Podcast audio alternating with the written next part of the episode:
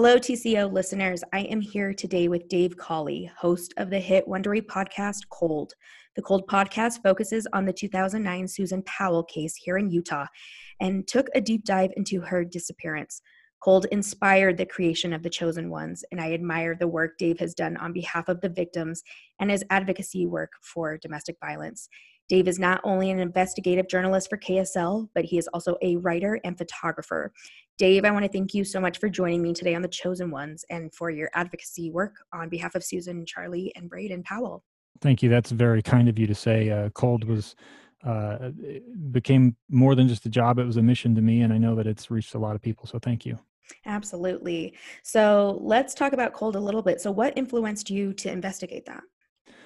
So, the Susan Powell investigation that became the Cold podcast for me went back to being a reporter who had worked the story uh, when it unfolded. Uh, you know, for anyone who's not familiar, it's the story of this woman, Susan Powell, who disappeared December 7th, 2009. Uh, her husband, Josh Powell, claimed to have gone out on a camping trip with the couple's two children, ages uh, four and two at the time. Uh, going into a snowstorm in the middle of winter, he returns. His wife is nowhere to be found. Police immediately suspect that he is uh, killed her and disposed of her body, but they are never able to uh, secure criminal charges or to make an arrest. Uh, Josh Powell ends up taking his own life in 2012, killing the boys as well in Washington state. And uh, from that point going forward, the West Valley City Police Department that had investigated this case basically said, we've exhausted our leads. We don't uh, necessarily have any, you know, reason to believe that we will ever take anyone into the criminal justice system. In 2013, the West Valley City Police Department essentially said that their case had gone cold. They had exhausted all of their tips. There was no expectation that they would be taking anybody into the criminal justice system. And so they, at that point, released a redacted copy of their case files uh, right. I, as a reporter and producer, started looking through that, looking for new angles or stories to tell, um, information that would help explain why this investigation had had played out the way it did, right. and um, it just became clear that there was so much there to cover, especially so much of uh, Susan's own story that had not been told. Uh, that it needed to be done in a comprehensive way, and so that that was kind of the birth of the idea of, of doing it as a podcast. Nice. Yeah, and it's and it's a case that has stuck with me being here local as well and these familial cases I think hit us a little bit more so than some others, but um but with that, what were the most difficult parts for you covering the case? I mean, this is clearly a story where you have as with the Daybell case, you have two children who through no fault of their own lost right. their lives. Mm-hmm um, that's something that weighed heavily on me. Uh, there, there were a lot of people close to Susan Powell who, to this day, you know, ten years or so later, still feel very strongly the emotions that are tied up with this. And so, uh, to go in and uh, ask them to relive, in many cases, some of those experiences, uh, mm-hmm. which I need to be able to tell the, a, a full and complete story. Um, was in many ways really tough. And, you know, just personally, day in, day out, yeah. living in a, in a space where you were kind of trying to get inside the head of somebody who would do such a thing, uh, Josh exactly. Powell, uh, it was very difficult as well. Right. And that's, yeah, those are excellent points. So, since you are familiar with familial homicide cases, when did you first hear about the Vallow Daybell case? I was I want to say I started becoming aware of it around this time. So October, November in 2019. Mm-hmm. And at the time, it was just this sort of bizarre circumstance. Um, right. You know, for KSL, uh, southern Idaho, southeastern Idaho is within the, the region that we sometimes cover. It's outside mm-hmm. of, you know, Salt Lake, but um, we're always watching for stories that yeah. are in that radius. And this was one that I think a few people in our newsroom kind of raised an eyebrow at. Mm-hmm. And it became more so on my radar um, as we started getting into the early part of 2020. And with each passing week uh, or month, it seemed strange that these children had not yet been found and the Right. uh, stories that were being given um, really were, were kind of strange and in fact the the point that really tipped me over i can tell you is uh, back in january before covid really shut down everything i was actually on the island of kauai um, wow. and I returned home from that trip and saw the coverage saying that Chad and Lori were staying uh, less than it was less than a quarter mile away from where I was at in Princeville. Oh and my they- gosh. And they had been there for a while. wow. And I had been completely unaware, but at that point I thought, oh, this is this is too weird. How are these people over Yeah. cavorting in Hawaii Right. with everything else going on? right. Holy cow. I didn't realize that. That's Yeah. wild. Yeah, yeah. Ugh, that gave me chills actually. So now let's dive into a little bit about um, your coverage of the case as well as KSL. So uh, KSL reported or had a photo of a satellite of Chad Daybell's property as well as a 3D model. Can you tell us what that was and how that came about? Absolutely.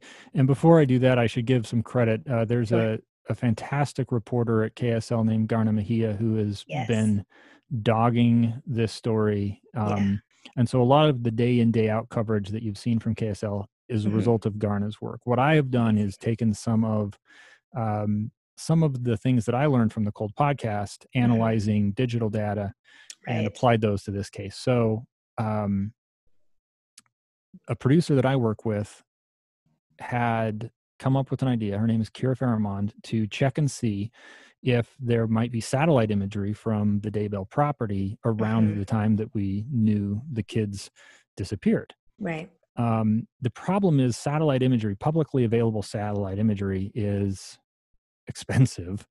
Yeah. Uh, you're talking lots and lots of money to buy images, and you're kind of at the whim of whatever's available. hmm Uh, a, a given satellite passing over a given point of the Earth, it has to be, you know, a cloud-free day or a mostly cloud-free day. Otherwise, all you get is a picture of white. Right. And we didn't know exactly what day we were looking for. Um, however, once the Rexburg police served the warrant on Daybell's property in June of 2020, Mhm. when they arrested Chad Daybell, they filed some some papers, probable cause papers, that explained their timeline of when they believed uh, Tylee Ryan was likely buried on the property. Right. And so that told us we were looking at uh, September 9th of, of 2019. Right. Uh, we went back and looked at the imagery that was available, and sure enough, there was a satellite that had passed over uh, that portion of southeastern Idaho that very afternoon, Yeah. uh, about an hour and a half after the police believed that Alex Cox had left. And uh, so um, I convinced our news director that we should spend the money to Mhm. to purchase that image. We did, and what it showed was this halo of cloud around the property. So Mhm. it, it was just lucky, a, a matter of seconds, one way or the other. You wouldn't have been able to see anything. But here's Chad Daybell's property, encircled by these clouds. And if you actually look down on a pixel by pixel level, you can see the dark spot next to what we now know is the pet cemetery Right. uh, which suggested that the ground had been recently disturbed. Mm. Um, and because the resolution of this satellite image is known, one Mhm. pixel equates to uh, 50 centimeters on the ground, we can actually measure and tell you how far, uh, you know, from the property line, from the barn, we can place specifically this wow. uh, dark spot. Yeah. And um, then we compare that to, you know, aerial images of the of the police search, and sure enough, it lines up. Right. So here you have uh, you have some pretty striking evidence that indeed, as the police suggest, something was buried um, in that specific spot on the property in, Mhm. in September of uh, 2019. Wow. That is impeccable. And I know, I mean, just going off of what I've heard on Cold, I mean, you are also kind of looking into those same kind of pinpoints as well, like tracking where Josh was, um, pings, if it's possible, in Idaho. I think a lot of people do kind of parallel these cases together because there's some striking resemblances. Um, so, how much time does that actually take for you to kind of analyze that and then analyze, you know, again what you went through with Josh's journey? It it, uh, it kind of depends on how much data you're talking about. In the case yeah. of Josh Powell, um, what I was able to do was take data from a GPS tracking device that police had hidden on his minivan in the the days and weeks after Susan Powell disappeared, mm-hmm. uh, and go through that. And in that case, you're talking tens of thousands of individual GPS fixes yeah. uh, that are all time stamped, and so almost one by one, having to go through those and see if there was anything anomalous that might have been missed. Right. Um, that was that was incredibly time um, consuming. However, the results were I was able to identify a pattern of suspicious uh, behaviors on Josh Powell's part, visiting dumpsters away from his home, and yeah. in fact, stopping along a canal at two in the morning uh, in southeastern Idaho, Jeez. just 10 days after his wife disappeared, right. which uh, had never been noted in any of the police files. Um, right. And so, taking some of that skill that I had learned from doing this data analysis on the Powell case and bringing it forward to the Daybell case, mm-hmm. uh, thankfully, I wasn't dealing with the raw data out of the devices. Right, the yeah. the Rexburg police and the FBI they've they've talked um, in court about they have this voluminous data set from the phones that they've analyzed. Mm-hmm. Uh, we just have the narrow piece that they've provided publicly, so it's a lot quicker to go through what they've already filtered out for us. Gotcha. Yeah, that's pretty wild. And I don't know how you're not converting to be an investigator because this is pretty impressive. I'm not going to lie. Thank you. Um, yeah. So you also covered Chad's prelim um, in August. So were you up in Rexburg at that time? No, uh, I'm sort of splitting responsibilities at this point. Uh, gotcha. We're working on a second season of the Cold Podcast. That's my primary. Um, and so justifying taking the time off to do some of this spin out work on the Daybell case, um, yeah. I was watching the the feed, the court feed, right. um, which thankfully, I mean, the technology has improved so much from mm-hmm. even 10 mm-hmm. years ago doing right. the job of reporting that that's a lot more feasible than it used to be. Yeah. Okay. But you did transcribe that audio, correct? Right. Yeah. So the let's talk about that. oh my goodness. Um, the preliminary hearing for Chad Daybell was interesting to me personally. As an audio guy coming from radio and podcasting, mm-hmm. I'm always listening for uh, compelling sound. Mm-hmm. And I perk up when I hear them say, Hey, we have this phone call yep. between uh, Chad and Lori and Melanie Gibb where mm-hmm. They are talking about the case and uh, you've obviously heard this. Many people might have heard it. If not, go mm-hmm. listen to it. Um, we played it on one of the episodes, the full yeah, audio, because it's pretty. It's telling. it's very it's very telling is a good word for it, um, mm-hmm. but it's also loaded with so much uh, religious uh, subtext and things like that that. Yep uh, listening to it casually you might miss so uh, mm-hmm. one of my jobs was take that transcribe it so we can put it on the web so that uh, someone can read along mm-hmm. and and pick up more of those references mm-hmm. and it has um, i mentioned to our listeners that i just attended julie rowe's event and um, this was seven hours of her spewing a lot of the same wording and ideologies that was heard in that audio. Um, and when we're breaking that down, again, it's this bizarre situation where we can only understand so much of what they're saying because you really do have to look at what they're talking about in reference to um, the Church of the Firstborn and all of these kind of hybrid theories too of the LDS religion. Um, but I also want to point out that you also worked on the phone call between Chad and Lori on the day that the children were found. Now, in court, that sound was pretty muffled um, from what we could tell. So, did anything stand out to you in particular going through that audio? It really did, and I mean, there again, you you bring up that it was muffled. Um, as a audio producer, I have some tips and tricks that help me sometimes clean up sound yeah. like that and i was able to especially with the help of another person i did a i did an initial transcription passed it off to somebody else who went through and he identified a few places where he heard it a little differently and between gotcha. the two of us we were able to to really confidently reach a, a strong consensus on that um yeah the context of that you know here is chad daybell uh, watching the FBI and Rexburg police go through mm-hmm. his property. Uh, we know from the description of uh, Detective Ball that he's sitting in his car or he's standing on the driveway. And right. um, when he calls Lori, the tone of his voice to me is, uh, I, I, guess I would say almost defeated. Yeah. Uh, there, there's a, there's a, a sense in his words that this this is potentially reaching ahead mm-hmm.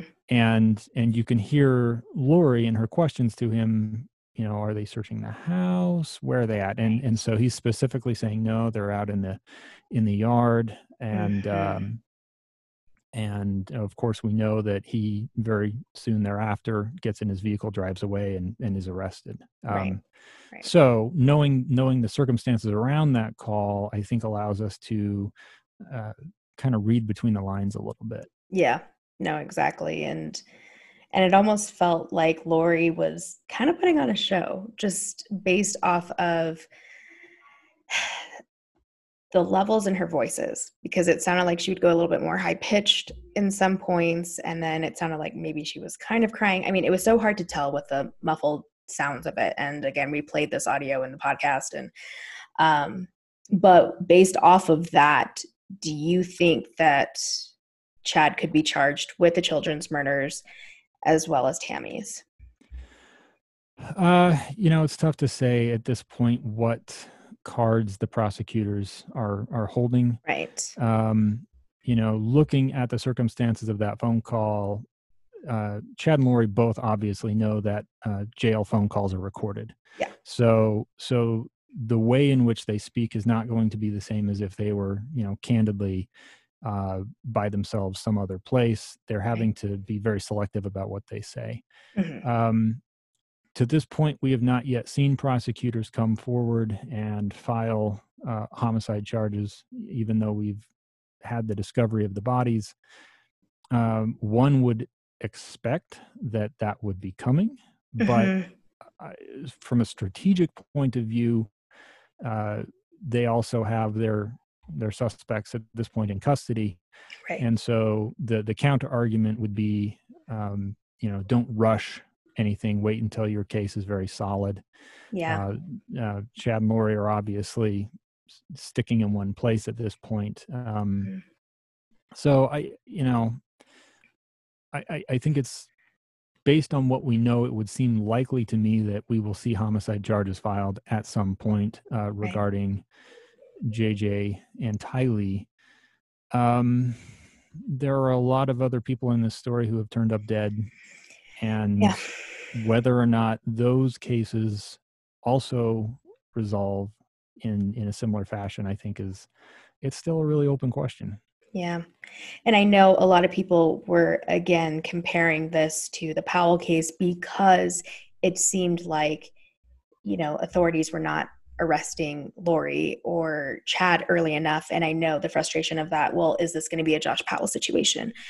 are they going to do something to harm themselves? Are they going to commit suicide? I think that was really the concern of the communities. I know I heard that a lot here in Utah um, as well as in Idaho. So I think that's the fear, and that's why I wanted you to comment on it because I know people have that still planted in their minds, um, as do I. Because again, Josh was running around. I mean, 2009 to, to 2012. I mean, that's a pretty big gap, and so I think a lot of people were just nervous that that was going to continue on and hopefully not seeing, you know, her get off like Casey Anthony. Um, you know, there's a lot of similar cases to this, but it is very unique in that regard. So thank you yeah. for your insight yeah. on that. Sure. So I want to pivot a little bit and talk about um, covering cases, especially involving children. How have you personally been affected by your research and investigations? I, I can't even begin to put a finger on the ways in which uh, going deep on stories like these yeah. uh, personally has affected me. Um, and I have a lot of sympathy for members of law enforcement who Yeah. have to work with this kind of investigation hmm uh, because it it takes I think a greater toll than many people can really understand. hmm Those of us who might I don't want to say engage with these stories as entertainment per se, but um, when we are consuming these stories as news or in podcasts, documentaries, we have the option to turn it off and walk away or to listen to something different Right. um, working on an investigation where you day after day after day are diving into the the really terrible side of humanity um, can really shake i think your sense of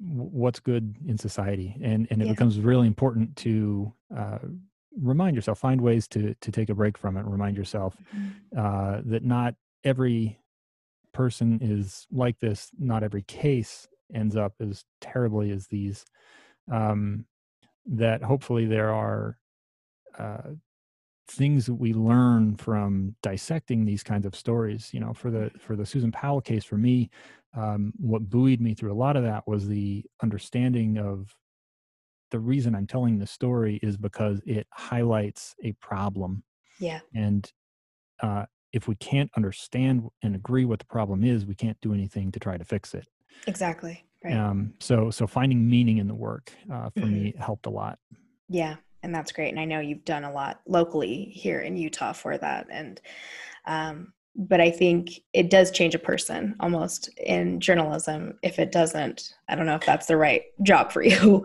Um, because I mean, honestly, it's we think about this stuff day in, day out.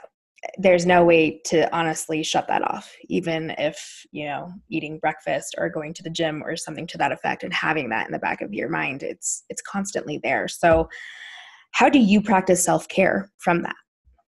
I've been I've been good at it and I've been bad at it. Um, You know, for a long time, what has really helped me is to get away from everything, go out in the wild. Uh, you Right. know, as a Utah, I'm lucky to have access to amazing mountains, beautiful desert. Yeah. Um, going out, taking the earbuds out, Mhm. you know enjoying a nice quiet sunset someplace has really helped um, where i really struggle quite honestly and especially because as an investigator i try to keep um, you know i don't want to spread around a lot of what i'm working on all the time Mhm. um, and so the circle of people who i can talk to about some of these things is, is very small Yep. um, identifying the people who I can talk to who you know are willing to give me that space. Not not Mm. every person is comfortable bearing that load, Mhm. um, but just knowing who those people are, knowing that when you're feeling those really tough emotions, that you can you can reach out and lean on somebody is is um, uh, something that I continue to work on. That's great. Yeah, I like that. So, to kind of round this out, um, honestly, it has been a journey watching all of your hard work over the past couple years. And I think a lot of people, especially here in Utah, because I know Cold is like the number one podcast here in Utah. So, um, what's next for season two, and then as well as your advocacy work? Yeah. Um, I'll I'll tackle the advocacy side first. I mean, that for me was something that was unexpected. I Yeah. journalistically um, usually don't step forward as you know having an opinion, having a position. My job is to try to tell a factual story. Yeah. But in the case of the Susan Powell investigation uh, and cases like these, I think you do have that moment where you say, okay, we've invested so much time together Mhm. with this story l- let's just acknowledge why this is important and so Yeah. i've had the opportunity to talk to a lot of uh, different groups about domestic abuse Mhm. um, and to try to spread that message i intend to continue doing that as much as uh, as possible Great. um, season two again, I just you know talked about not revealing. Yeah, exactly. That's true. but but but I can tell you uh, the story that I am working on for season two is one that uh, to me strikes a very important chord, follows up um, on some of the themes that we that we acknowledged in season one, especially right. around the idea of uh, believing women, believing survivors of uh, domestic and sexual abuse, and Amazing. looking at um, problems in our our agencies, our, our policing agencies, and and the courts that allow uh, sometimes uh, victims to to fall through. So that's that's what's coming up next. That's amazing. And yeah, so as a rape survivor myself and someone who's very close to the Lauren McCluskey story, um, again, I thank you for that because it, it is, it's been difficult to watch it locally kind of play out. And uh, so thank you for that. We're looking forward to that. So, listeners, please be sure to subscribe to the Cold Podcast on all major platforms. I believe. I think it is. You yep. guys are on everything, um, and then be sure to follow them on social media as well, so you're getting those updates and when season two will drop. So, Dave, just thank you again for joining me today. Um, and I just want to thank you for fighting the good fight and speaking out for victims and survivors everywhere. So, thank you again. Thank you so much, Celene. Appreciate Thanks. it.